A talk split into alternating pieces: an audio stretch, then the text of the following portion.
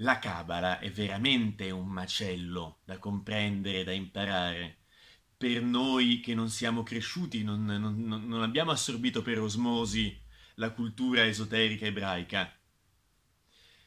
Esattamente come per un italiano che si approccia al buddismo, allo yoga, ci sono non solo dei termini, non solo delle, de, de, de, delle, parole, ma ci sono delle visioni del mondo, degli approcci nei confronti del mondo che non appartengono alla nostra cultura e quindi facciamo un sacco fatica a capire esattamente che cosa intendono con quel sistema, con quel precetto. Allo stesso modo per la Kabbalah. Sì, è un sistema occidentale, quindi un po' più vicino rispetto a noi, ma che appartiene ad una cultura specifica ad un gruppo sociale, culturale specifico, il gruppo degli esoteristi di cultura ebraica.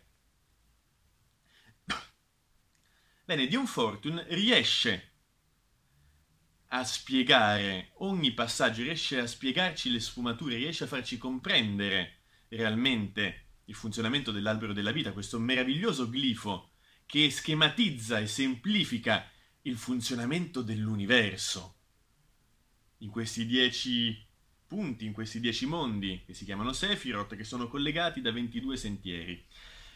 Perché ci riesce così bene? Ci riesce così bene proprio perché lei non è ebrea. Perché ha dovuto studiare, come noi, quella cultura, quell'approccio, quella visione del mondo, e quindi nel raccontarcela non dà per scontati dei passaggi che tu, è ovvio, se sei cresciuto in una cultura, non stai a pensare che quella roba lì è proprio importante per uno che non ne sa proprio niente. Un po' come mi piace sempre dire, sempre fare questo paragone. Se un italiano scrive un libro di ricette, ti scrive fai il soffritto. Non ti spiega come si fa, non ti spiega che ci vuole l'olio, non ti spiega che ci vuole la cipolla, non, ci, non ti spiega che ci vuole magari la carota o il sedano, ti dice semplicemente fai il soffritto. Invece se fosse so, uno spagnolo, un brasiliano, no? A scrivere un libro di ricette italiane, ti dice, devi fare una cosa che gli italiani chiamano soffritto, quindi prendi la padella, prendi l'olio, prendi la cipolla, prendi la carota, prendi il sedano, li triti finemente e ce li butti dentro quando l'olio è caldo. No? Ecco, Dion Fortune ci spiega come fare il soffritto ci spiega ogni singolo passaggio del soffritto, quali sono gli ingredienti, qual è il modo di cucinarli. Cosa che uno, appunto, come un qualsiasi italiano, non ti spiegherebbe mai perché è ovvio. No? Mica c'è da spiegare cos'è il soffritto, come si fa. È ovvio. E quindi questo è l'aspetto vincente di questo libro. Il fatto che lei sia consapevole di quanti passaggi ci servono per arrivare a comprendere quella cosettina lì. Quella roba lì, quella cosa enorme lì.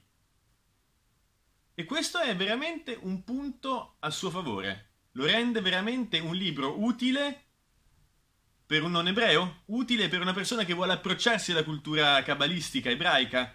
Sì, veramente un libro utile. Poi, lei comunque è una psicologa, una psicanalista, si dice addirittura che prob- probabilmente questo libro qui è stato il primo libro di Kabbalah scritto da una donna. Pensa che, adesso non so in questa nuovissima traduzione che è uscita questa primavera, ma nella precedente edizione lei era, si identificava come maschio, quando parlava di se stessa, parlava al maschile. Perché per le donne studiare la Kabbalah non è proprio così lecito, secondo tanti ci sono delle interviste di Arie Ben-Nun, un, eh, uno dei 36 grandi cabalisti in cui spiega il perché le donne non dovrebbero approcciarsi alla cabala perché è vietato per loro studiare la cabala. Ma lei era gallese. Cappero gliene fregava.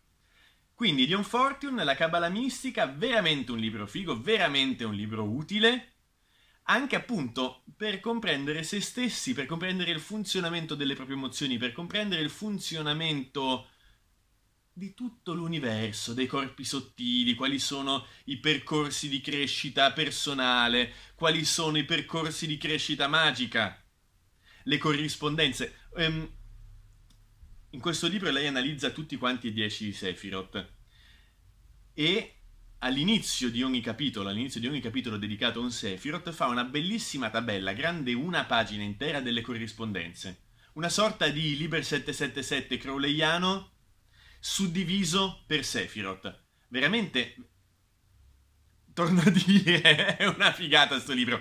E un'altra caratteristica, poi sto, sta diventando lunghissimo questo video, ma mi, mi piace così tanto il libro che, che alla fine parlo così.